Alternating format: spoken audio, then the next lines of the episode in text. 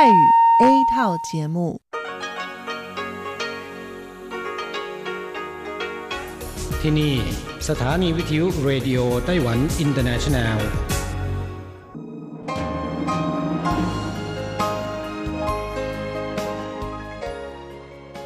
กลับมาฟังขณะนี้ท่านกำลังอยู่กับรายการภาคภาษาไทยเรดิโอไต้หวันอินเตอร์เนชันแนลหรือ RTI ออกกระจายเสียงจากกรุงไทเปไต้หวันสาธารณรัฐจีน เป็นประจำทุกวันนะครับ นอกจากรับฟังทางเครื่องรับวิทยุได้แล้ว ยังสามารถรับฟังรายการผ่านระบบออนไลน์ได้ที่ thai.rti.org.tw หรือที่ RTI Fanpage นะครับ ขอเชิญติดตามรับฟังรายการของเราได้ ตั้งแต่บัดนี้เป็นต้นไป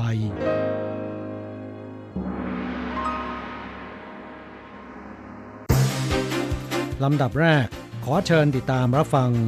ข่าวประจำวัน สวัสดีค่ะคุณผู้ฟังที่เคารพ ช่วงของข่าวประจำวันจากรายการ Radio Taiwan International ประจำวันจันทร์ที่ 1 กรกฎาคม พุทธศักราช 2562 สำหรับข่าวไต้หวันมีดิฉันการจยากริชยาคมเป็นผู้รายงานค่ะ หัวข้อข่าวมีดังนี้ ผู้นำไต้หวันเตรียมเยือนประเทศพันธมิตรในทะเลแคริบเบียน เด็กประถมไต้หวัน 21 คนพิชิตยอดเขาเหอฮวานซันสูง 3,422 เมตรสำเร็จ ไต้หวันจัดหนักเพิ่มโทษเมาแล้วขับ เริ่ม 1 กรกฎาคมนี้ ร้านค้าภาครัฐ สถานศึกษา ห้าง เริ่มงดให้หลอดพลาสติกลูกค้ารับประทานในร้าน 1 กรกฎาคม นายกไต้หวันแนะใช้หลอดกระดาษแทนเฉียนหลินยกเลิกให้บริการ Wi-Fi ฟรีบนขบวนรถ ในสถานีรถไฟฟ้าไทเปแล้ว EVA Air เผย พนักงานประท้วงหยุดงาน 11 วัน เสียหายยับกว่า 2,100 ล้าน NT ต่อไปเป็นรายละเอียดของข่าวค่ะ ประธานาธิบดีไช่อิงเหวินผู้นำไต้หวันสาธารณรัฐจีน จะเดินทางเยือนประเทศพันธมิตรในเขตทะเลแคริบเบียนวันที่ 11 กรกฎาคมนี้ ระยะเวลานาน 12 วัน โดยมีกำหนดการเยือนประเทศเซนต์ลูเซีย เซนต์คิตส์แอนด์เนวิส เซนต์วินเซนต์แอนด์เกรนาดีนส์ และเฮติ รวม 4 ประเทศ ซึ่งจะแวะเปลี่ยนเครื่องที่สหรัฐอเมริกาสองครั้ง มีกำหนดการกลับถึงไต้หวันในวันที่ 22 กรกฎาคม 2562 ครั้งนี้เป็นการเดินทางเยือนประเทศพันธมิตรครั้งที่ 7 ของไช่อิงเหวินในระหว่างดำรงตำแหน่งประธานาธิบดี และยังเป็นการเดินทางครั้งที่ยาวนานที่สุดอีกด้วย นายเฉาลี่เจี๋ยรัฐมนตรีช่วยว่าการกระทรวงการต่างประเทศไต้หวันสาธารณรัฐจีนกล่าวว่า วัตถุประสงค์ในการเดินทางเยือนครั้งนี้ ก็เพื่อกระชับสัมพันธไมตรีกับประเทศพันธมิตรในทะเลแคริบเบียน ที่ให้ค่านิยมเรื่องประชาธิปไตยและเสรีภาพเช่นเดียวกับไต้หวัน ประธานาธิบดีไช่อิงเหวินจะพบปะกับผู้นำของชาติต่างๆ บนทะเลแคริบเบียน รับเหรียญอิสริยาภรณ์จากผู้นำเซนต์คิตส์แอนด์เนวิส โดยประธานาธิบดีไช่อิงเหวินจะเยือนเฮติเป็นเวลาสั้นกว่าประเทศอื่น ๆ เนื่องจากสถานการณ์ความไม่สงบในท้องถิ่น ประธานาธิบดีไช่อิงเหวินจะหยุดแวะพักเปลี่ยนเครื่องที่นครนิวยอร์กก่อนเดินทางไปยังทะเลแคริบเบียน และจะแวะเปลี่ยนเครื่องที่เดนเวอร์และโคโลราโดในระหว่างเดินทางขากลับไต้หวัน ข่าวต่อไป นักเรียนโรงเรียนประถมศึกษากว่างซิงตำบลลู่กู่เมืองหนานโถจำนวน 21 คน พร้อมคณาจารย์ เดินทางปีนเขาเป็นเวลาสองวัน สามารถพิชิตยอดเขาเหอฮวนซัน ซึ่งสูงจากระดับน้ำทะเล 3,422 เมตรได้สำเร็จ สร้างความยินดีและภาคภูมิใจให้แก่เด็กๆ ที่ไม่ละความพยายาม ฝึกฝน อดทน และผ่านประสบการณ์การปีนเขา ที่แม้แต่ผู้ใหญ่ยังทำได้ยาก จนกระทั่งทำสำเร็จ แม้ช่วงเวลาที่ปีนเขามีฝนตกหนักและลมแรงทำให้เด็กๆ ตื่นตระหนกอยู่บ้าง การเดินขึ้นเขาเป็นไปด้วยความทุลักทุเลและไกลแสนไกล เด็กนักเรียนให้สัมภาษณ์กับผู้สื่อข่าวว่า ตอนเดินก็ไม่รู้ว่าจะต้องเดินไกลอีกเท่าไหร่ จึงจะไปถึงยอดเขา แม้ครูใหญ่จะให้กำลังใจโดยบอกว่าอีกนิดเดียวใกล้ถึงแล้ว แต่ตนก็รู้สึกตลอดว่า โดนครูหลอกแน่ ๆ ด้านครูใหญ่โรงเรียนให้สัมภาษณ์ว่า เด็กที่จะมาร่วมเดินทางปีนเขาได้นั้น ทางโรงเรียนตั้งเงื่อนไขคุณสมบัติทางพละกำลังร่างกายที่เข้มงวดมาก นักเรียนจะต้องฝึกวิ่งระยะทาง 2-4 กิโลเมตรทุกวัน จึงจะผ่านเกณฑ์การเข้าร่วมได้ ข่าวต่อไป ตั้งแต่วันที่ 1 กรกฎาคม 2562 กฎหมายเพิ่มโทษเมาแล้วขับในไต้หวันเริ่มมีผลบังคับใช้ นอกจากอัตราโทษปรับสูงขึ้น ยึดยานพาหนะ เพิ่มการลงโทษปรับผู้ที่นั่งภายในรถด้วย ขี่จักรยานเมาแล้วขับ ปฏิเสธการตรวจวัดระดับแอลกอฮอล์ก็จะถูกลงโทษปรับเช่นกัน ทางที่ดีดื่มเครื่องดื่มแอลกอฮอล์แล้วไม่ควรขับขี่ยวดยานพาหนะ ให้ใช้วิธีการเรียกรถแท็กซี่กลับบ้านอย่างปลอดภัยจะดีที่สุดสำหรับอัตราโทษปรับตามกฎหมายใหม่ ขี่จักรยานเมาแล้วขับปรับตั้งแต่ 600 ถึง 1,200 เหรียญไต้หวัน ปฏิเสธไม่ให้ตรวจวัดระดับแอลกอฮอล์ปรับ 2,400 เหรียญไต้หวัน ขี่รถจักรยานยนต์เมาแล้วขับ ครั้งแรกปรับตั้งแต่ 15,000 ถึง 90,000 เหรียญ ไม่เปลี่ยนแปลง แต่ขับรถยนต์เมาแล้วขับ จากเดิมปรับตั้งแต่ 19,500 ถึง 90,000 เหรียญไต้หวัน เพิ่มขึ้นเป็นปรับตั้งแต่ 30,000 ถึง 120,000 เหรียญไต้หวัน หากภายใน 5 ปีกระทำผิดเมาแล้วขับซ้ำเป็นครั้งที่ 2 จะลงโทษปรับด้วยอัตราโทษสูงสุด จักรยานยนต์ 90,000 เหรียญ รถยนต์ 120,000 เหรียญ เมาแล้วขับซ้ำตั้งแต่ครั้งที่ 3 ขึ้นไป บวกโทษปรับเพิ่มครั้งละ 90,000 เหรียญ ปฏิเสธไม่ให้เจ้าหน้าที่ตรวจวัดระดับแอลกอฮอล์มีโทษปรับเพิ่มตั้งแต่ 90,000 ถึง 180,000 เหรียญไต้หวัน ภายใน 5 ปีกระทำผิดซ้ำตั้งแต่ครั้งที่ 2 ขึ้นไป ปรับเพิ่มครั้งละ 180,000 เหรียญไต้หวัน นอกจากถูกปรับแล้วยังถูกพักใบอนุญาตขับขี่ครั้งแรกรถจักรยานยนต์ถูกพัก 1 ปี รถยนต์ 2 ปี หากมีเด็กอายุต่ำกว่า 12 ปีโดยสารมาด้วย หรือเมาแล้วขับจนเป็นเหตุให้ผู้อื่นได้รับบาดเจ็บ ถูกพักใบอนุญาตขับขี่ 2-4 ปี หากมีผู้ได้รับบาดเจ็บหรือถึงแก่ความตาย จะถูกยึดยานพาหนะที่ขับขี่ด้วย นอกจากนี้ผู้โดยสารที่นั่งมากับคนขับที่เมาแล้วขับ อายุ 18 ปีบริบูรณ์ขึ้นไปจะถูกลงโทษปรับ 600 ถึง 3,000 เหรียญไต้หวัน แต่ไม่รวมผู้ที่แก่ชรามาก คนวิกลจริต หรือผู้โดยสารรถแท็กซี่ รถเมย์ขนส่งมวลชนอื่น ๆ เมื่อวันที่ 31 พฤษภาคม 2562 สภานิติบัญญัติไต้หวันอนุมัติผ่านร่างแก้ไขกฎหมายอาญา มาตรา 185ขีด3ผู้กระทำผิดซ้ำภายใน 5 ปี เป็นเหตุให้ผู้อื่นได้รับบาดเจ็บ ต้องระวังโทษจำคุก 3-10 ปี หากเป็นเหตุให้ผู้อื่นถึงแก่ความตาย ต้องระวังโทษจำคุก 5 ปีขึ้นไป หรือจำคุกตลอดชีวิต ขอเตือนประชาชนหากเมาแล้วขับ หรือปฏิเสธไม่ให้วัดระดับแอลกอฮอล์มีโทษปรับหนัก และอาจถึงขั้นติดคุกได้ ข่าวต่อไป นายซูเจินชางนายกรัฐมนตรีไต้หวันกล่าวว่า ตั้งแต่วันที่หนึ่งกรกฎาคมเป็นต้นไป องค์กรภาครัฐ สถานศึกษา ห้างสรรพสินค้า ศูนย์การค้า และร้านอาหารฟาสต์ฟู้ดแฟรนไชส์จะไม่ให้หลอดพลาสติกใช้แล้วทิ้งแก่ลูกค้าที่รับประทานอาหารภายในร้าน ก่อนที่มาตรการนี้จะเริ่มบังคับใช้ ตนได้ขอให้เพื่อนร่วมงานซื้อหลอดกระดาษที่ผลิตในไต้หวันที่วางจำหน่ายหลายชนิด และให้นายจางจือจิ้ง รัฐมนตรีว่าการทบวงอนุรักษ์สิ่งแวดล้อม มาร่วมทดลองใช้พร้อมกัน เพื่อทดสอบประสิทธิภาพของหลอดกระดาษว่า จะเจาะฝายาก ดูดยาก ผ่านไป 15 นาทีหลอดจะเปื่อย มีข้อบกพร่องใดหรือไม่ หลังจากทดสอบการใช้หลอดกระดาษดูดชานมไข่มุกแล้ว พบว่าคุณภาพของวัสดุหลอดกระดาษสามารถใช้งานได้จริง นายกรัฐมนตรีผู้นี้ย้ำว่า ถึงแม้จะทำให้เกิดความไม่สะดวก แต่โลกของเรามีเพียงใบเดียว จึงต้องเป็นมิตรต่อสิ่งแวดล้อม หวังว่าประชาชนทุกคนจะให้ความร่วมมือ และหวังว่าร้านค้าที่ไม่เข้าข่ายบังคับในมาตรการนี้ จะเข้าร่วมใช้มาตรการด้วยความสมัครใจ เพื่อร่วมกันอนุรักษ์สิ่งแวดล้อม ข่าวต่อไปตั้งแต่วันที่ 1 มกราคม 2561 เป็นต้นมา บริษัทรถไฟฟ้าไทเป ร่วมกับบริษัทเฉวนหลิน ติดตั้งระบบ Wi-Fi ให้ประชาชนใช้งานฟรี ภายในสถานีและขบวนรถ ในชื่อ Free AD Wi-Fi แต่เมื่อวันที่ 25 มิถุนายนที่ผ่านมา กลับหยุดให้บริการโดยไม่มีการประกาศแจ้งให้ทราบล่วงหน้า ทางบริษัทรถไฟฟ้าไทเป จึงแจ้งให้บริษัทเฉวนหลินปรับปรุงแก้ไขให้เสร็จภายใน 3 วัน แต่หลังจากบริษัทเฉียนหลินหยุดให้บริการ Wi-Fi ฟรีบนรถไฟฟ้าเมื่อวันที่ 25 มิถุนายนแล้ว ล่าสุด วันที่ 1 กรกฎาคมได้ตัดสัญญาณ Wi-Fi ฟรีภายในสถานีรถไฟฟ้าทั้งหมดด้วย ด้านบริษัทรถไฟฟ้าไทเปแถลงว่า เนื่องจากบริษัทเฉียนหลินคู่สัญญาผิดสัญญา สัญญาระหว่างสองฝ่ายจึงสิ้นสุดลงตั้งแต่วันที่ 1 กรกฎาคมนี้เป็นต้นไป และยึดเงินประกันด้วย อย่างไรก็ตามถึงแม้ขบวนรถไฟฟ้าจะไม่มีสัญญาณ Wi-Fi ฟรีแล้วก็ตาม แต่ภายในสถานีรถไฟฟ้า ผู้โดยสารยังสามารถใช้บริการ Hotspot Wi-Fi ฟรี ของกองสารนิเทศเทศบาลกรุงไทเป ในชื่อ TPE ฟรีทดแทนได้ ข่าวต่อไป หลังการเจรจาระหว่างฝ่ายนายจ้างกับลูกจ้างสายการบิน EVA Air ล้มเหลว สืบเนื่องจากตกลงกันไม่ได้ในเรื่องสวัสดิการพนักงานพนักงานต้อนรับบนเครื่องบินของ EVA Air ประท้วงหยุดงานจนถึงวันที่ 1 กรกฎาคมนี้ เป็นเวลา 11 วันแล้ว ล่าสุดสายการบิน EVA Air ประกาศว่า ตั้งแต่วันที่ 20-30 มิถุนายน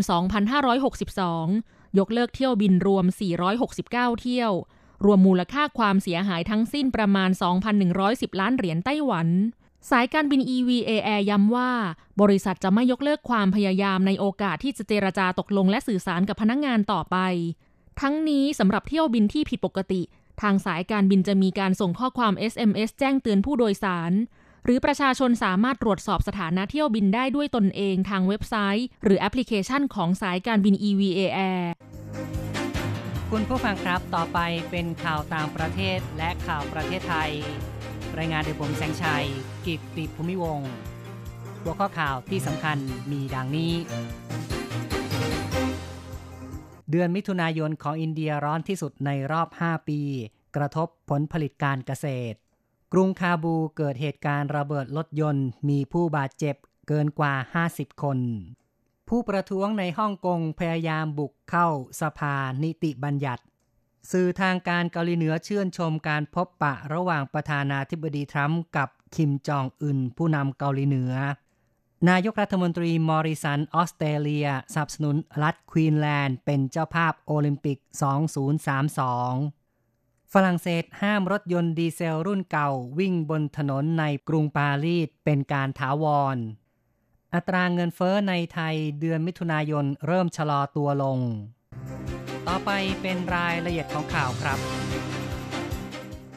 กรมอุตุนิยมวิทยาของอินเดียถแถลงในวันที่ 30 มิถุนายน ฤดูฝนปีนี้ล่าช้า เดือนมิถุนายน แห้งแล้งที่สุดในรอบ 5 ปี กระทบต่อผลผลิตการเกษตร กรมอุตุนิยมวิทยาอินเดียระบุว่า ลมมรสุมนำพาฝนมาน้อยกว่าปกติ 1 ใน 3ทำให้ภาคเหนือ บริเวณอุตรประเทศซึ่งเป็นพื้นที่ปลูกอ้อยที่สำคัญ ปริมาณฝนตกลดลงถึง 61%อินเดียมีขนาดเศรษฐกิจใหญ่อันดับ 3 ในเอเชีย มีพื้นที่การเพาะปลูก 55%ที่ต้องอาศัยน้ำฝน พืชไร่มีสัดส่วน 15%ของขนาดเศรษฐกิจ ความแห้งแล้งส่งผลให้เศรษฐกิจเริ่มชะลอตัวลง นักวิเคราะห์ชี้ว่า ภายใน 2-3 สัปดาห์ข้างหน้า หากภาวะฝนตกยังไม่ดีขึ้น อินเดียจะผจญวิกฤตด้านผลผลิตการเกษตร ขาดแคลน และจะกระทบต่อธุรกิจเกี่ยวข้องได้แก่ เครื่องจักรทำการเกษตร ปุ๋ย เครื่องใช้ประจำวันของเกษตรกร ล้วนได้รับผลกระทบ ตามสถิติกระทรวงเกษตรอินเดียชี้ สิ้นสุด 28 มิถุนายน มีพื้นที่เพาะปลูกไปแล้ว 14.70 ล้านเฮกตาร์ ลดลง 10%เมื่อเทียบกับปีที่แล้ว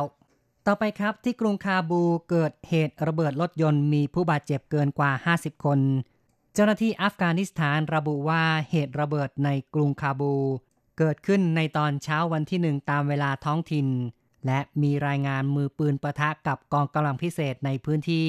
ซึ่งเป็นที่ตั้งของที่ทำการรัฐบาลและกองทัพ เหตุระเบิดเกิดขึ้นในช่วงชั่วโมงเร่งด่วน มีกลุ่มควันพวยพุ่ง สู่ท้องฟ้าในย่านปูรีมามุดคารแรงสั่นสะเทือนไกลถึง 2 กิโลเมตร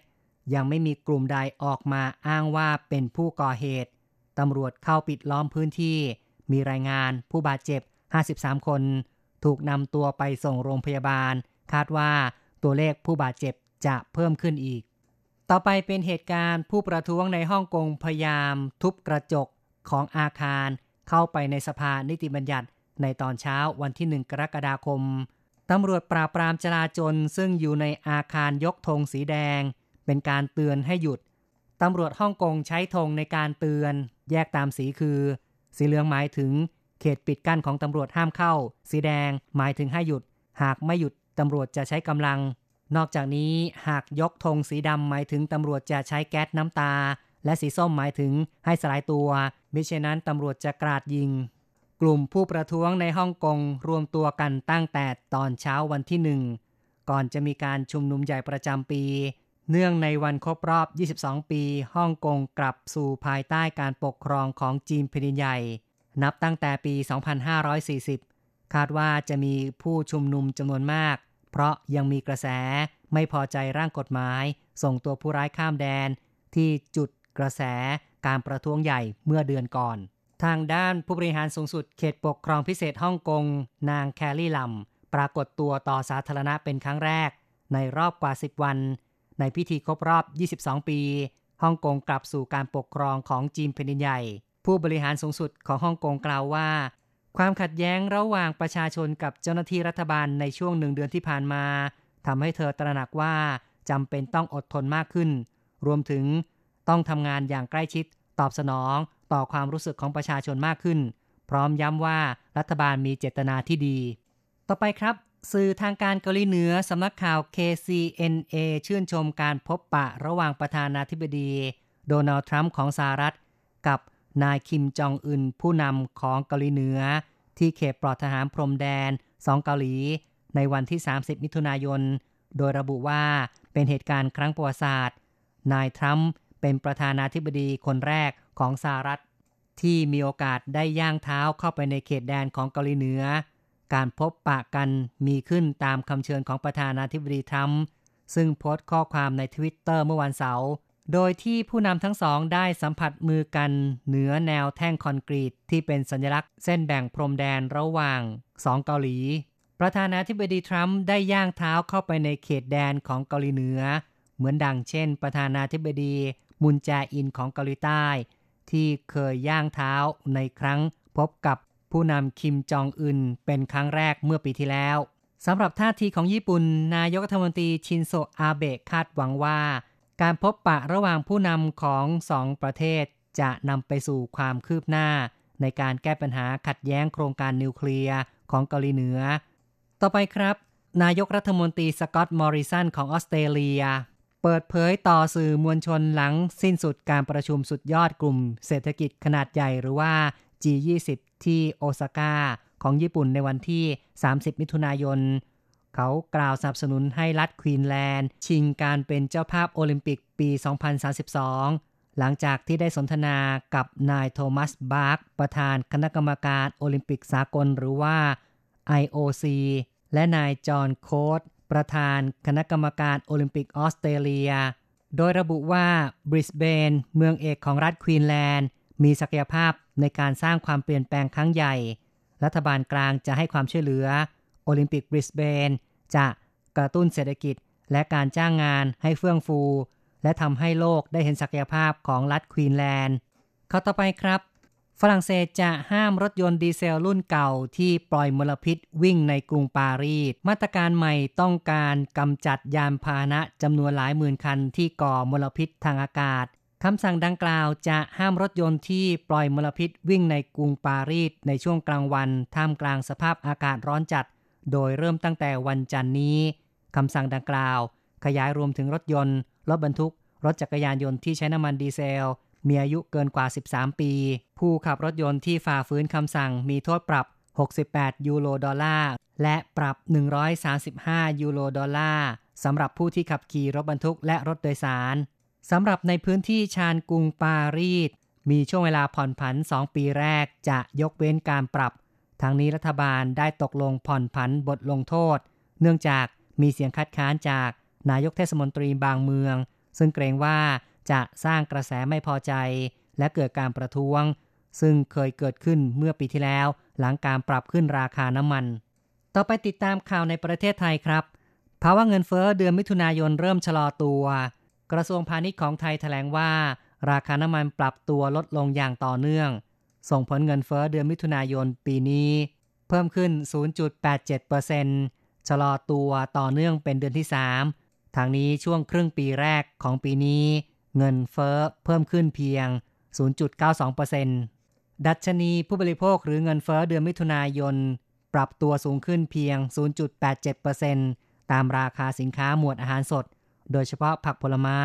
ที่ผลผลิตเสียหายง่ายในช่วงฤดูฝน ราคาสูงขึ้น 12.7%รวมถึงข้าวสารและเนื้อสุกรที่ราคายังเพิ่มขึ้น แต่พลังงานหดตัวต่อเนื่อง เป็นเดือนที่ 2 ของปีนี้ ราคาน้ำมันเชื้อเพลิงลดลง 5.62%ทำให้เงินเฟ้อเดือนมิถุนายน ชะลอตัวลงต่อเนื่อง เป็นเดือนที่ 3 จากเดือนก่อนหน้าขยายตัว 1.15%อีกข่าวหนึ่งครับ องค์การอาหารและยาของไทย เฝ้าระวังสารตกค้างในผักผลไม้ ที่จำหน่ายในประเทศไทย หากพบผู้กระทำผิดจะส่งดำเนินการทางกฎหมายอย่างเคร่งครัด และประสานความร่วมมือไปยังกระทรวงเกษตร ให้ความรู้เกษตรกรในการปลูกผักผลไม้อย่างปลอดภัย ต่อกรณีเครือข่ายเตือนภัยสารเคมีกำจัดศัตรูพืชไทยแพน เปิดเผย ผลการตรวจสารพิษในผักผลไม้ตกค้างเกินมาตรฐานสำนักงงานคณะกรรมการอาหารและยา ขอชี้แจงว่า มีการตรวจสอบเฝ้าระวัง สถานการณ์สารพิษ ในผักผลไม้ ที่จำหน่ายในท้องตลาดอย่างต่อเนื่อง ต่อไปเป็นรายงานอัตราแลกเงินอ้างอิงตอนบ่าย วันที่ 1 กรกฎาคม โอนเงิน 10,000 บาทใช้ 1350 เหรียญไต้หวัน แลกซื้อเงินสด 10,000 บาทใช้ 1700 เหรียญไต้หวัน และโอนเงิน 1 เหรียญสหรัฐใช้ 31.04 เหรียญไต้หวัน 大家来唱大家来唱波波摩波波摩波波摩波得得那么真好玩สวัสดีครับเพื่อนฟัง พบกันในวันนี้เราจะมาเรียนวิทยาลัยภาษาจีนทางอากาศ ภาคเรียนที่สองบทที่ 11 ของแบบเรียนชั้นต้น บทที่ 11 เจ้าเชอเรียกรถแท็กซี่ ในบทนี้นะครับเราจะมาเรียนรู้คำสนทนาภาษาจีนกลางที่เกี่ยวกับการเดินทางไปยังสถานที่ใดที่หนึ่งอย่างเร่งรีบ ซึ่งวิธีที่เร็วที่สุดก็คือนั่งรถแท็กซี่ ในภาษาจีนควรจะพูดว่าอย่างไร เราจะมาเรียนรู้กันนะครับ初级华语绘画下册第十一课轿车一课文快一点嘛急什么上班快要迟到了 别急，坐计程车就没问题了。第十一课轿车บทที่สิบเอ็ดเรียกรถแท็กซี่คำว่าเจ้าเชอแปลตามตรงแปลว่า เรียกรถหรือว่าโบกรถคำว่าเจ้าแปลว่า เรียก ร้องหรือว่าตะโกนบอก ส่วนคำว่าเชอก็คือรถยนต์ เจ้าเชอหมายถึงการเรียกรถแท็กซี่ หรือว่าการว่าจ้างรถแท็กซี่คำเต็มควรจะพูดว่า เจ้าจี้เฉิงเชอจี้เฉิงเชอก็คือรถแท็กซี่นะครับ และผู้ฟังต้องระวังคำว่าเจ้าเชอที่มีเสียงไปพ้องกับอีกคำหนึ่งที่ออกเสียงอย่างเดียวกันเป๊ะ แต่คำว่าเจ้าของอีกคำหนึ่งนะครับ เป็นตัวอักษรคนละตัว เจ้าที่ว่านี้แปลว่า เกี้ยวหรือว่าวอนะครับ อย่างเช่นว่าเจ้าจื่อก็คือเกี้ยวที่ใช้คนหาม เจ้าเชอออกเสียงอย่างเดียวกัน แต่ว่า เจ้าคำนี้หมายถึงรถม้าที่มีกระโจมในอดีต ในปัจจุบันหมายถึงรถเก๋งหรือว่ารถยนต์นั่งส่วนบุคคลนั่นเองนะครับ เรียกว่าเจ้าเชอต่อไปมาอธิบายความหมายของคำสนทนาในบทนี้ควายเตียนมา เร็วๆหน่อยสิควายแปลว่าเร็ว อีเตียน นิดหน่อยควายอีเตียนก็คือเร็วหน่อย ส่วนคำว่ามาไม่มีความหมายนะครับ แต่เป็นศัพท์เสริมน้ำเสียง เป็นการเร่งเร้าให้เร็วๆหน่อยควายอีเตียนมา เร็วๆหน่อยสิจี什么 รีบร้อนอะไร หรือจะรีบไปไหน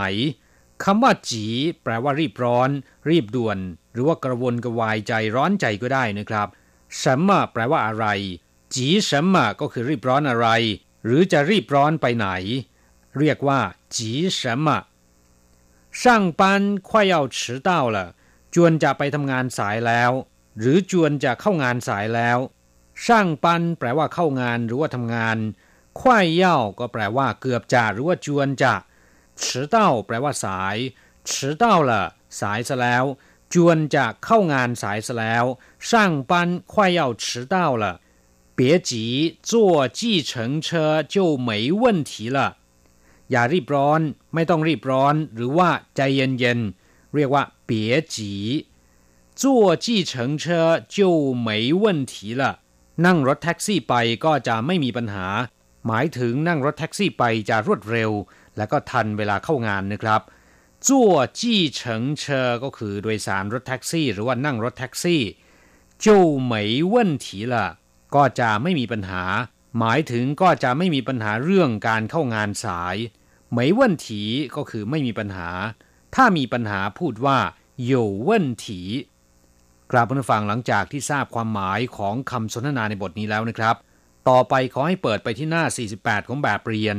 เราจะมาเรียนรู้คำศัพท์ใหม่ๆ ของบทเรียนนี้ ศัพท์คำที่หนึ่งมา เป็นศัพท์เสริมน้ำเสียงที่มีความหมายค่อนข้างจะอ้อนสักหน่อย ใช้กับประโยคที่มีเหตุผลชัดเจนแล้วก็มองเห็นได้ง่ายนะครับ อย่างเช่นว่า อยู่ว่าจื้อชัวมาเหอปีเคอชีมีอะไรก็พูดออกมาตรงๆเถอะ จะเกรงใจไปทำไมเถายี่หวยมา นานเมียนเยวเดียนจิงจัง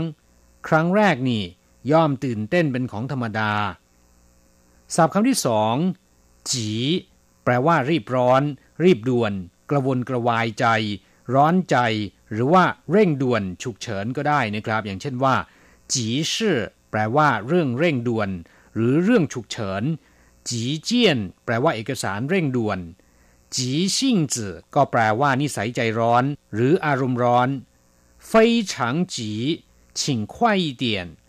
ด่วนมากหรือว่ารีบเร่งมาก ขอให้เร็วๆหน่อย จีเจินแปลว่าการรักษาฉุกเฉิน จีเจินชื่อก็คือห้องรักษาผู้ป่วยฉุกเฉินในโรงพยาบาลนะครับ จีจิ้วแปลว่าปฐมพยาบาล จียุ่ง แปลว่าต้องการใช้อย่างเร่งด่วน เรียกว่า จียุ่งศัพท์คำต่อไป เจ้า อธิบายคร่าวๆไปแล้วนะครับ แปลว่าร้องหรือว่าตะโกน เช่นว่าต้าเจ้า แปลว่าร้องตะโกนเสียงดัง เก่าเจ้า สุนัขร้องหรือว่าสุนัขหอน เรียกว่าเก่าเจ้า จีเจ้าก็คือไก่ร้องหรือว่าไก่ขัน เรียกว่าจีเจ้า นอกจากนี้นะครับยังแปลว่าสั่งหรือว่าว่าจ้าง อย่างเช่น เจ้าเชอก็คือเรียกรถแท็กซี่ หรือว่าว่าจ้างรถแท็กซี่ เจ้าเปี้ยนตังก็คือสั่งเข้ากล่อง หมายถึงสั่งซื้อ และก็ให้คนขายมาส่งนะครับ เรียกว่า เจ้าเปี้ยนตังหรือจะแปลว่าเรียกหรือว่าชื่อก็ได้นะครับ อย่างเช่นว่า 这叫收音机นี่เรียกว่าเครื่องรับวิทยุ他叫张三เขาชื่อจางซัน我叫หวังเอ๋อผมชื่อหวังเอ๋อส่วนคำว่าเจ้าขู่แปลว่าร้องโวยวายศัพท์คำต่อไป迟到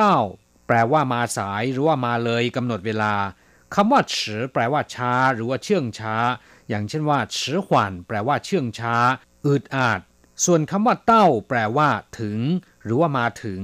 เต้าล่ะ ก็คือถึงแล้วหรือว่ามาถึงแล้วฉือเต้าก็แปลว่ามาถึงสาย หรือมาถึงเลยกำหนดเวลานะครับ เช่น昨晚睡太晚了今天的会议迟到了เมื่อคืนนอนดึกมาก การประชุมในวันนี้จึงมาสาย上班时间已过你迟到了เลยเวลาเข้าทำงาน คุณมาสายซะแล้วศัพท์คำต่อไป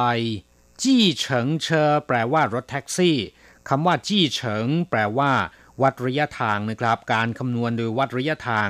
ถ้าเป็นจี้เฉอหมายถึงการคำนวณโดยวัดระยะเวลา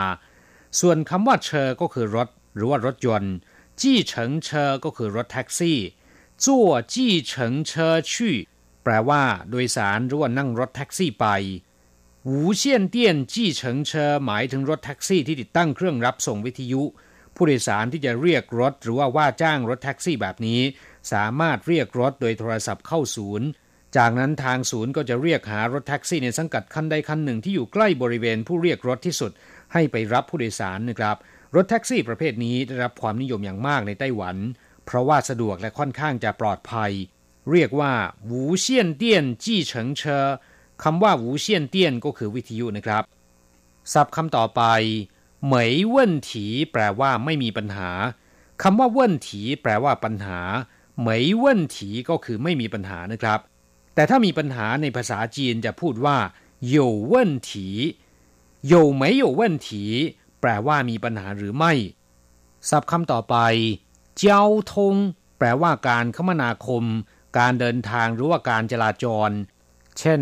เจ้าทงกงจี้ก็คือยวดยานพาหนะ หมายถึงรถรา เรือหรือเครื่องบินก็ได้นะครับ เรียกว่าเจ้าทงกงจี้เจ้าทงเชอก็คือรถยนต์ที่รับส่งพนักงงาน ซึ่งโดยมากจะเป็นรถบัสขนาดใหญ่ ที่รับส่งพนักงงานของบริษัทหรือว่าหน่วยงานองค์กรต่างๆนะครับ เรียกว่าเจ้าทงเชอเจ้าทงจู่ไซแปลว่าจราจรติดขัดเจ้าทงเขินฟางเปี้ยน แปลว่าการคมนาคมหรือว่าการเดินทางไปมาสะดวกสบาย ศัพท์คำสุดท้าย เจียนฟง แปลว่า เร่งด่วน สุดยอด อย่างเช่นว่า เจียนฟงสิเคอแปลว่าชั่วโมงเร่งด่วน หมายถึงช่วงเวลาที่มีผู้คนใช้บริการกันมากที่สุด อย่างเช่นว่าย่งเตียนเจียนฟงสิเคอหมายถึงช่วงเวลาที่มีผู้คนใช้ไฟฟ้ามากที่สุดเจ้าทงเจียนเฟิง时刻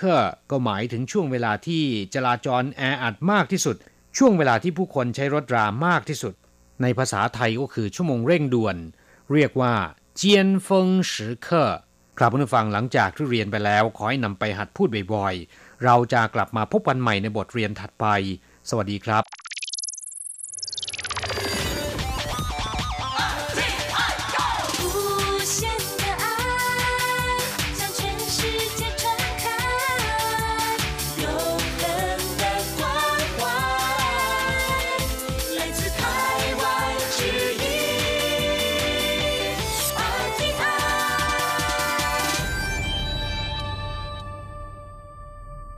ครับคุณครับขณะนี้คุณกำลังติดตามรับฟังรายการภาคภาษาไทยจากสถานีวิทยุ RTI ซึ่งส่งกระจายเสียงจากกรุงไทเป ประเทศสาธารณรัฐจีนอยู่นะครับและต่อไปนั้นก็ขอเชิญคุณผู้ฟังติดตามรับฟังรายการกระแสประชาธิปไตย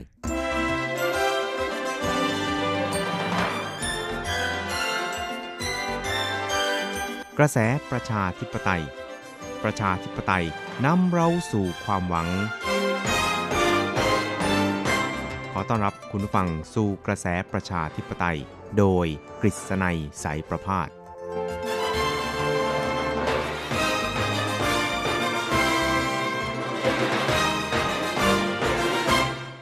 สวัสดีครับคุณผู้ฟังที่รักและเคารพทุกท่านครับ ผมกฤษณัยสารพาดก็กลับมาพบกับคุณผู้ฟังอีกครั้งหนึ่งครับ ในช่วงเวลาของ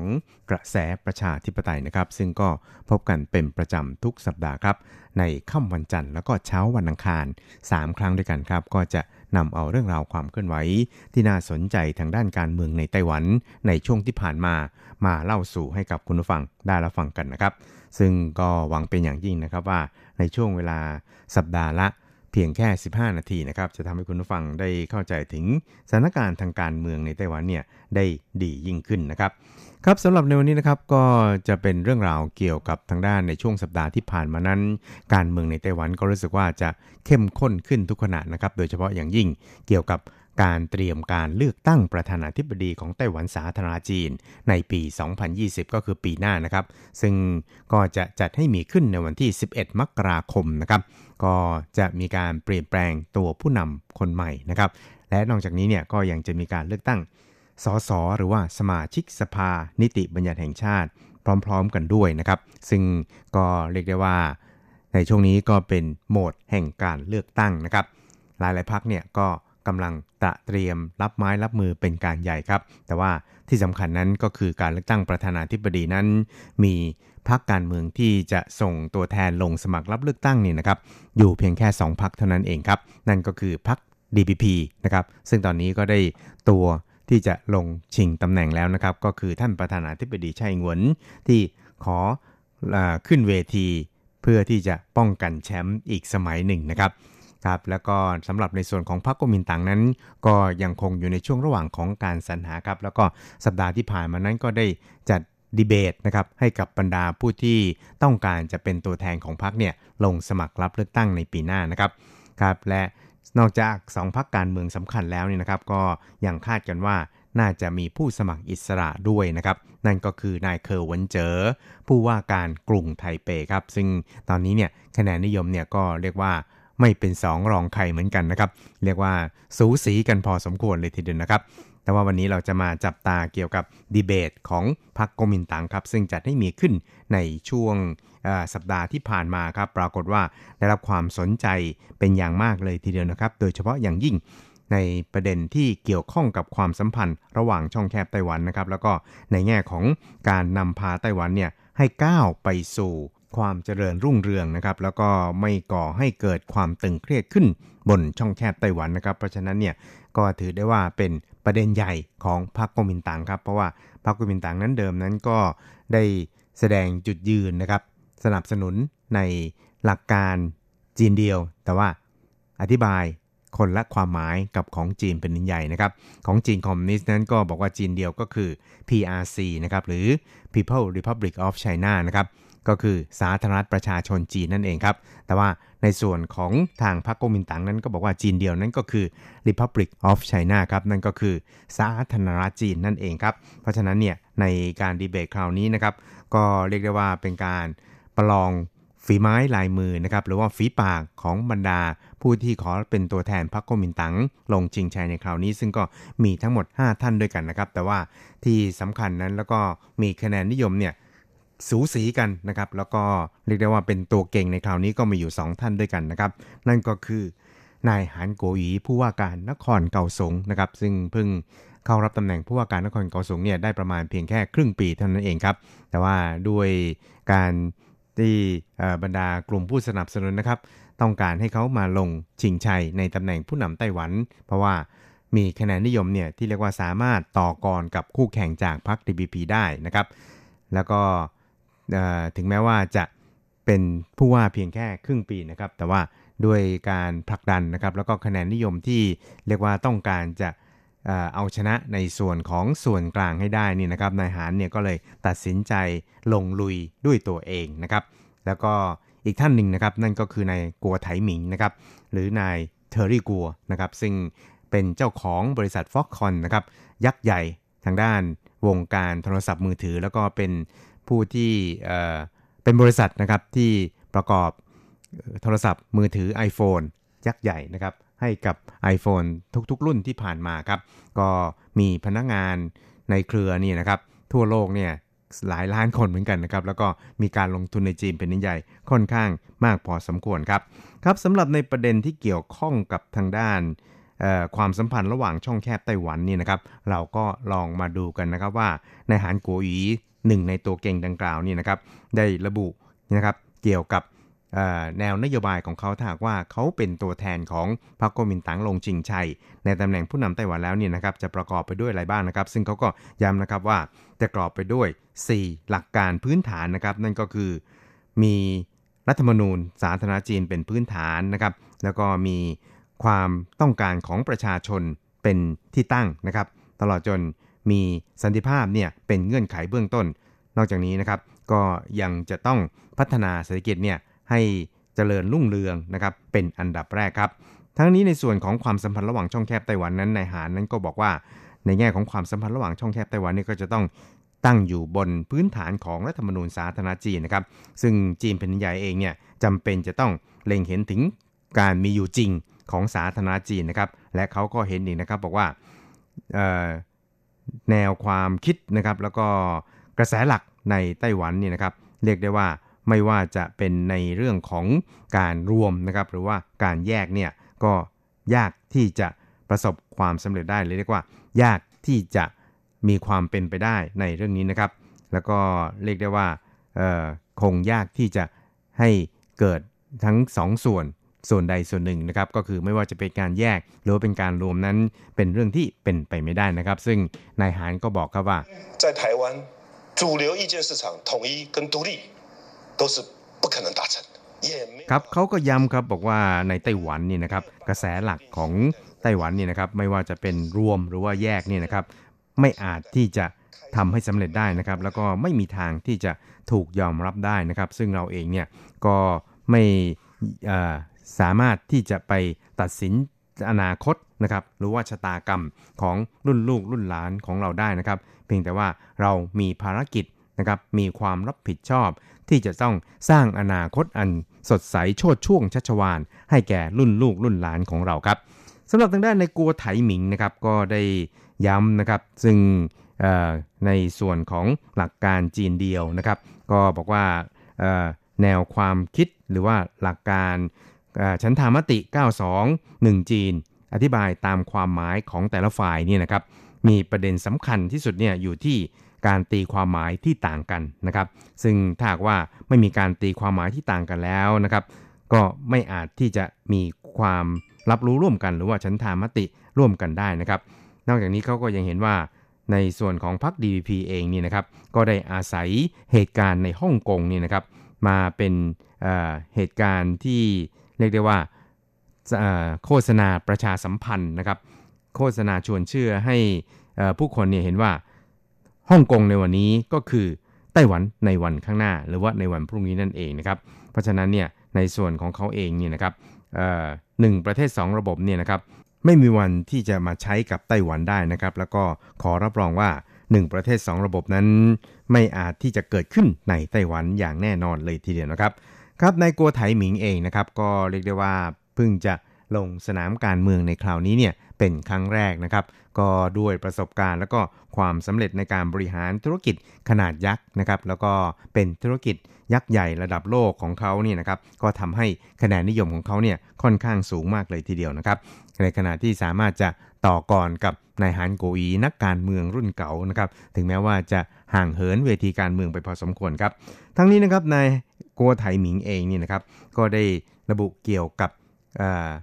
ข้อดีนะครับแล้วก็ความได้เปรียบของเขาที่เขามีความสัมพันธ์กับบรรดาประเทศต่างๆ อย่างล้ำลึกไม่ว่าจะเป็นประเทศยักษ์ใหญ่มหาอำนาจอย่างสหรัฐเนี่ยเขาก็สามารถที่จะเข้าไปถึงทำเนียบขาวได้ครับนายโกไทมิงบอกว่า 进白宫见川普ครับก็ก็บอกว่าตอนที่เขาไปอเมริกานี่นะครับเขาก็สวมหมวกที่มีธงชาติสาธารณจีน เข้าไปยังทำเนียบขาวไปพบกับประธานาธิบดีโดนัลด์ทรัมป์นะครับแล้วก็ในช่วงขณะที่เขาซื้อกิจการของชาของญี่ปุ่นนี่นะครับเขาก็ทำให้ธงชาติสาธารณจีนนั้น กับธงชาติญี่ปุ่นเนี่ยสามารถโบกสะบัดเนี่ยพร้อมๆกันได้นะครับ ครับนอกจากนี้เนี่ยนะครับเขาเองก็ยังมีความสัมพันธ์ส่วนตัวอันดีนะครับกับบรรดาผู้นำหลาย ๆ ประเทศ ซึ่งหากเปรียบเทียบกับโปรแกรมคอมพิวเตอร์แล้วเนี่ยนะครับนายกัวก็ได้เปรียบเทียบตัวเองเสมือนกับโปรแกรมที่เรียกกันว่า plug-in ที่มีประสิทธิภาพนะครับแล้วก็แข็งแกร่งมากที่สุดนะครับและเขาก็เชื่อมั่นว่าจะสามารถนำพาไต้หวันสาธารณจีนเนี่ยให้ก้าวสู่ความเจริญรุ่งเรือง และก็มั่นคงรวมทั้ง เต็มไปด้วยสันติภาพได้อย่างแน่นอนครับ อีกเรื่องหนึ่งครับคะแนนนิยมกันบ้างครับ ซึ่งก็ปรากฏว่ามูลนิธิการสำรวจความเห็นของชาวไต้หวันนะครับ ก็ได้ประกาศการสำรวจนะครับการเลือกตั้ง ประธานาธิบดีไต้หวันปี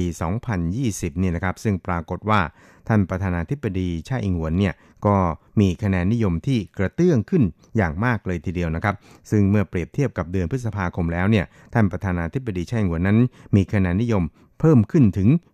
4.5%เลยทีเดียวนะครับ และนอกจากนี้เนี่ยนะครับคะแนนนิยมของท่านประธานาธิบดีไช่หวนนั้น ก็ยังนำหน้าคู่แข่งเมื่อนำมาเปรียบเทียบกับนายหานกัวหยีกับ นายเคอร์หวนเจอผู้ว่าการกรุงไทเปอีกด้วยนะครับ ทั้งทั้งที่ก่อนหน้านี้เนี่ยคะแนนนิยมของท่านประธานาธิบดีใช่นั้น อยู่ในอันดับ 3 มาโดยตลอดนะครับ แต่ที่กระเตื้องขึ้นนี่นะครับ ก็อาจจะมีสาเหตุเนื่องจากตอนนี้เนี่ยพรรค DVP นั้นก็ได้รวมตัวกันนะครับ แล้วก็สามัคคีเป็นน้ำหนึ่งใจเดียวกันแล้วนะครับ เนื่องจากพรรค DVP นั้นก็ตัดสิน ตัวบุคคลที่จะลงสมัครรับเลือกตั้งประธานาธิบดีของพรรคเนี่ย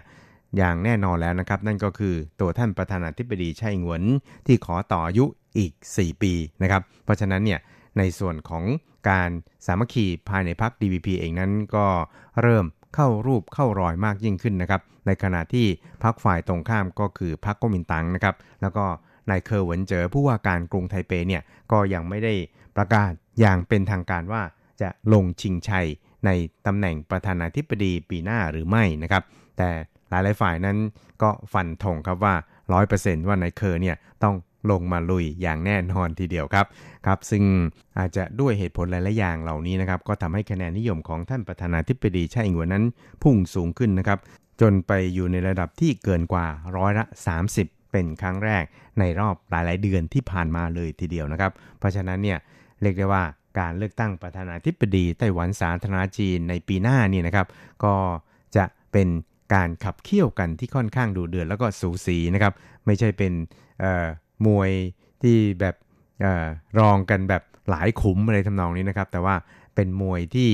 พอฟัดพอเวียงกันครับ เพราะฉะนั้นเนี่ยแต่ละฝ่ายนั้นก็คงจะต้องงัดกลยุทธ์เด็ดพลายเนี่ยออกมาหาเสียงเลือกตั้งกันอย่างเต็มที่ครับ แล้วก็คงจะสนุกแน่นอนทีเดียวครับ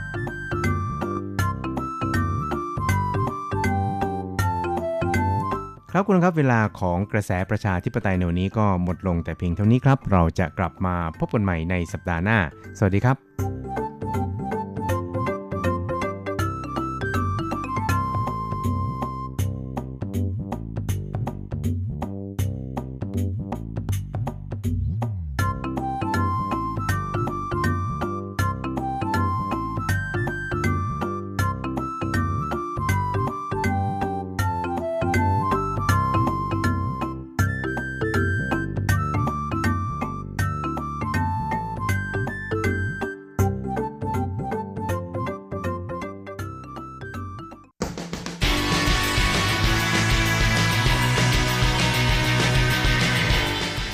ปัจจุบัน โลกปัจจุบัน เปลี่ยนแปลงตลอดเวลา ทุกอย่างไม่หยุดอยู่กับที่ ย้อนอดีต ย้อนดูเรื่องราว วัฒนธรรม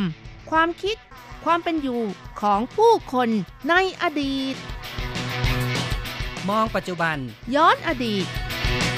ดำเนินรายการโดย แสงชัย กิตติภูมิวงศ์รจรัสยนต์สุวรรณ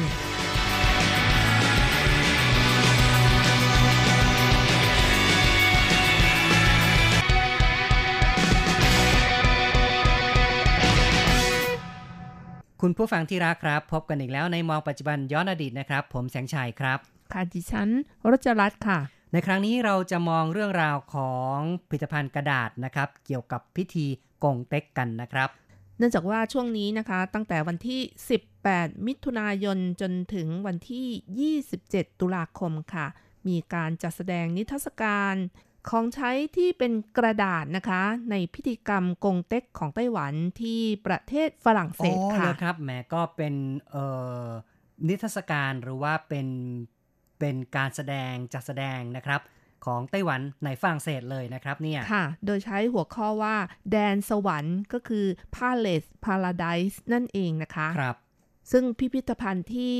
จัดแสดงนั้นก็เป็นพิพิธภัณฑ์ศิลปะตกแต่งนะคะ ของฝรั่งเศส เป็นพิพิธภัณฑ์ที่เก็บสะสมและแนะนำสิ่งของที่เป็นศิลปะวัฒนธรรมของเอเชีย ของแอฟริกา ทวีปอเมริกา โอเชียเนีย โดยเฉพาะเลยค่ะ และในครั้งนี้นับเป็นครั้งแรกค่ะ ที่จะแสดงหัวข้อที่เกี่ยวข้องกับในไต้หวันนะคะโอ้เนาะนะครับก็เป็นเรื่องของพิธีกรรมกงเต็กนะครับในต่างแดนนะครับ ที่ไต้หวันนั้นก็นำไปจัดแสดงกันนะครับ ค่ะ วัฒนธรรมพิธีกรรมศพ หรือว่าการทำกงเต็กของไต้หวันนั้น ก็เป็นประเพณีการใช้กระดาษมาทำสิ่งของเครื่องใช้ที่เรียนแบบเหมือนกับตอนที่มีชีวิตอยู่นั่นเองค่ะอืมอย่างเช่น บ้านเอ่ยรถยนต์เอ่ยอะไรอย่างนี้นะคะ อ๋อเนาะนะครับ ก็เป็นความเชื่อละว่า การเผาสิ่งของเหล่านี้ ก็จะทำให้ผู้ที่ล่วงลับเนี่ยนะครับ สามารถได้ใช้ สิ่งของต่างๆนะครับ ค่ะ หวังว่าจะได้รับความสุขสบายในภพภูมิที่หลังจากที่ตายไปแล้วค่ะ การจัดพิธีกรรมก็ยังเป็นการขอพรให้กับผู้ตายอีกด้วยค่ะอืมครับ ก็เหมือนกับว่า เป็นการอำนวยพร เป็นการให้พร แก่ผู้ที่เสียชีวิตนะครับค่ะ นิทรรศการครั้งนี้นะคะ แบ่งเป็น 3 ส่วนใหญ่ ๆ ด้วยกันค่ะ เป็นผลงานของบริษัทสเกียร์และร้านซินซิง ซึ่งผลิตผลิตภัณฑ์กระดาษในพิธีกรรมงานศพของไต้หวัน ในส่วนแรกนั้นก็ใช้หัวข้อว่าความสุขดินแดนสวรรค์นะคะ ครับ ก็เน้นในสิ่งของเครื่องใช้ที่ใช้เส้นไหว้ในพิธีศพแบบดั้งเดิม อย่างเช่น บ้านกระดาษของผู้ตาย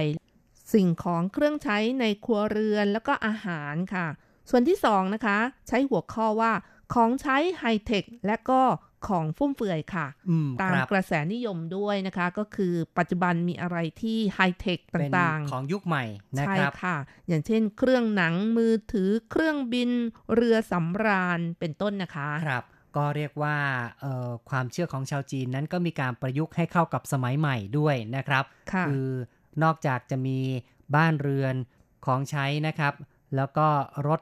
ต่างๆ คนใช้ต่างๆ ซึ่งก็เป็นรูปแบบแบบโบราณ แล้วก็ยังมีของไฮเทคนะครับที่คิดว่าผู้ล่วงลับไปแล้วเนี่ยก็น่าจะต้องใช้ของไฮเทคด้วยเหมือนกันนะครับ ค่ะ แล้วก็ส่วนที่ 3 ก็เกี่ยวข้องกับพิธีกรรมเส้นไหว้ศพ แล้วก็วันศาสตร์จีนทั้งหลายค่ะ อ๋อเนาะนะครับแหมครบถ้วน ครบถ้วนเลยนะครับ ค่ะ งานฝีมือเกี่ยวกับกระดาษที่ใช้ในพิธีกรรมศพ ของไต้หวันเคยจัดขึ้นที่พิพิธภัณฑ์ ศิลปะตกแต่งแห่งนี้เมื่อปี 2016 ค่ะ แต่ว่าในครั้งนั้นนั้นเป็นการจัดแสดงแค่ผลงานบางส่วนเท่านั้น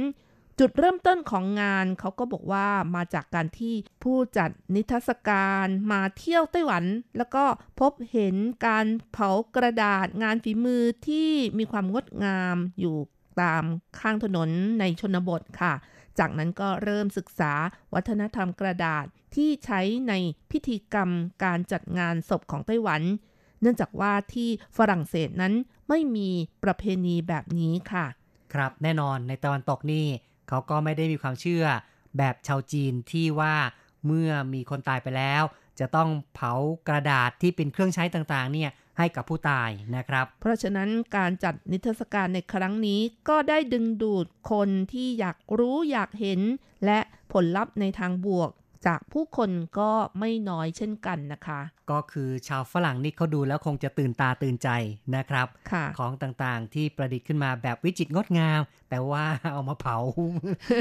เนาะแต่นะครับจริงๆว่าสวยนะคะ ก็คือใช้งานฝีมือจริง ๆ ค่ะครับ ซึ่งก็มีการสัมภาษณ์นะคะ คนที่ชื่อว่าจังฉีเพ่ค่ะ ซึ่งเป็นช่างฝีมือระดับบรมครูของร้านซินซิงนะคะทำผลิตภัณฑ์กระดาษในพิธีกรรมศพ ก็บอกว่า ครั้งที่แล้วก็เคยไปจัดงาน เช่นกัน มีวัยรุ่นกลุ่มหนึ่งนะคะ สนใจที่อยากจะเรียนรู้งานฝีมือนี้ แต่เนื่องจากว่า จะต้องมีการวางแผนในระยะยาวเกี่ยวกับการประกอบอาชีพ และปัญหาในเรื่องของการยกระดับอาชีพนี้ด้วยนะคะ จึงไม่ได้รับตัวเป็นสิทธิ์ค่ะ อ๋อเนาะมีชาวฝรั่งจะฝากตัวใช่เข้ามาเป็นค่ะลูกศิษย์ทีเดียว แต่ก็คือจะต้องมีการวางแผนละไม่งั้นก็ไม่สามารถที่จะถ่ายทอดได้นะครับ ก็เลยไม่ได้รับลูกศิษย์เอาไว้นะครับ และในส่วนของบ้านกงเต็กนะคะที่ทางร้านเอาไปจัดนิทรรศการก็เป็นบ้านสองชั้นสไตล์แบบชาวฮั่นค่ะ มีขนาด 1 ใน 5 ของจริง แต่ดูแล้วไม่เล็กเลย เพราะว่าลูกค้าสามารถเห็นการตกแต่งของหลังคา แล้วก็การแกะสลักที่มีความสวยงามเกี่ยวกับดอกไม้ด้วยนะคะ บ้านกงเต็กหลังนี้จะต้องใช้แรงงานคน 2-3 คนในการทำซึ่งนานกว่าเดือนหนึ่งจึงจะเสร็จค่ะ ครับ ต้องใช้เวลานะ เพราะว่ามีรายละเอียดเยอะนะครับ จังหวันอิงซึ่งเป็นลูกสาวของนายจังฉีเพ่ยนะคะ ก็บอกว่าเนื่องจากบ้านกงเต็กที่นำมาจัดแสดงนั้นค่อนข้างเล็ก วัสดุที่ใช้ก็ต้องใช้ความปราณีตมากขึ้น ที่น่าสนใจก็คือด้านบนของบ้านนั้นจะมีเฮลิคอปเตอร์หนึ่งลำแขวนเอาไว้อีกด้วยนะคะอ๋อเนอะอยู่ที่นะครับมุมนะคะ ครับ ก็เนื่องจากว่าเจ้าหน้าที่พิพิธภัณฑ์ ที่จัดงานก็ขอมานะคะ ให้ทำอย่างนี้อืค่ะมให้ทำเฮลิคอปเตอร์เอาไว้ด้วยเลยนะครับ ใช้ไว้เวลาอะไรดีนะคะมีอะไรฉุกเฉินเนาะจะได้ขี่คอปเตอร์ หรือว่าหนีไปประเทศอื่นอะไรอย่างนี้ใช่ไหมคะ ครับอืมจังหวันอิงนะคะ เดิมนี้ก็ไม่ได้เรียนมาด้านนี้โดยตรงนะคะ เดิมเรียนการจัดการสารสนเทศ แต่ได้เรียนงานฝีมือทำกระดาษกงเต็ก มาจากคุณพ่อ 4 ปีแล้ว เธอบอกว่างานที่ทำนี้ต้องมีความละเอียดละออ แล้วก็มีความอดทนที่สำคัญต้องมีพละกำลังด้วย ครับ คือก็ต้องแบกแบกหามหามๆบ้างเหมือนกันนะครับต้องใช้แรงกายเหมือนกันนะครับ ใช่ค่ะ แล้วก็จะต้องเริ่มงานจากการผ่าไม้ไผ่ที่เอามาทำ เป็นโครงบ้านหรือว่าโครงสิ่งของต่างๆ และงานนี้เป็นงานบริการด้านจิตใจ จะต้องติดต่อเจรจากับลูกค้าตามความต้องการของลูกค้า แล้วก็มีเรื่องราวมากมายที่น่าสนใจด้วย ใช่นะครับ ก็ต้องสื่อสารกับลูกค้านะครับว่าต้องการอะไรบ้าง สเปคแบบไหน มีอุปกรณ์อะไรบ้าง เป็นต้นก็เหมือนกับเราจะสร้างบ้านอะเนาะค่ะนะครับ ก็ต้องวางแผนแหละว่า จะต้องการบ้านขนาดไหนมีห้องอะไรบ้าง อย่างนี้ยนะครับค่ะ เธอบอกว่าเคยเจอลูกค้าบอกว่า ญาติฝันว่าอยากแต่งงานในอีกภพภูมิหนึ่ง และยังมีอีกครั้งหนึ่งได้รับการสั่งจองทำเสื้อผ้าทันสมัยด้วยนะคะครับเป็นครอบครัวหนึ่งที่มีพี่สาวน้องสาว ฝันถึงน้องชายในเวลาเดียวกันว่า ต้องการมาเกิดใหม่อ๋อเนาะนะครับ แล้วก็อืมอยากจะสวมเสื้อผ้าที่สวยๆ งามๆ นะคะครับที่ทันสมัยด้วย อ๋อ เนาะแหมก็คือลูกค้านี่ก็บางทีก็ฝันเป็นตุเป็นตะเหมือนกันนะครับ ต้องการอย่างง้นอย่างนี้ก็เลยมาสั่งทำละนะครับ ค่ะ ส่วนอีกร้านหนึ่งนะคะที่ชื่อร้านสเกียร์นะคะ ที่ผลิตกระดาษพิธีกงเต็ก ก็เป็นบริษัทที่จัดตั้งขึ้นเป็นเวลา 10 กว่าปีแล้ว เน้นส่ง ในเรื่องของของใช้กระดาษกงเต็ก แล้วก็ของฟุ่มเฟือยเป็นส่วนใหญ่ค่ะ อ๋อเนาะนะครับ นี่ทำแบบคล้ายๆไฮโซฟุ่มเฟือยหรูหรานะครับ ใช่ค่ะ จะได้มีเงินเยอะไงครับค่ะเซียวผีนะคะ ซึ่งเป็นหนึ่งในนักออกแบบของบริษัท ซึ่งก็เรียนมา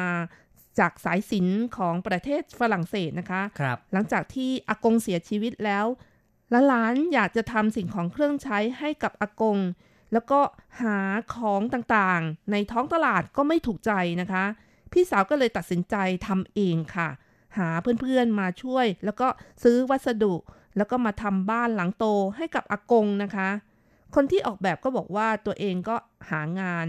ที่อยากจะได้ทำอีกด้วยนะคะ ก็คือได้งานใหม่ด้วยอืมก็คือก็เป็นสนใจเลยค่ะ เป็นสิ่งที่ตัวเองชอบอยู่แล้วนะครับ ประดิษฐ์บ้านกงเต็กแบบนี้นะครับค่ะ แล้วอีกอย่างหนึ่งก็คืออาม่าที่เสียใจอยู่จากการจากไปของอากง ก็ยิ้มดีใจขึ้นมาทันทีเมื่อเห็นบ้านสวยๆนะคะครับที่จะเผาไปให้กับอากง อืมครับ ก็ค่ะเป็นเรื่องที่ว่าเอ่อผู้เฒ่าผู้ผู้แก่นี่ก็คิดว่า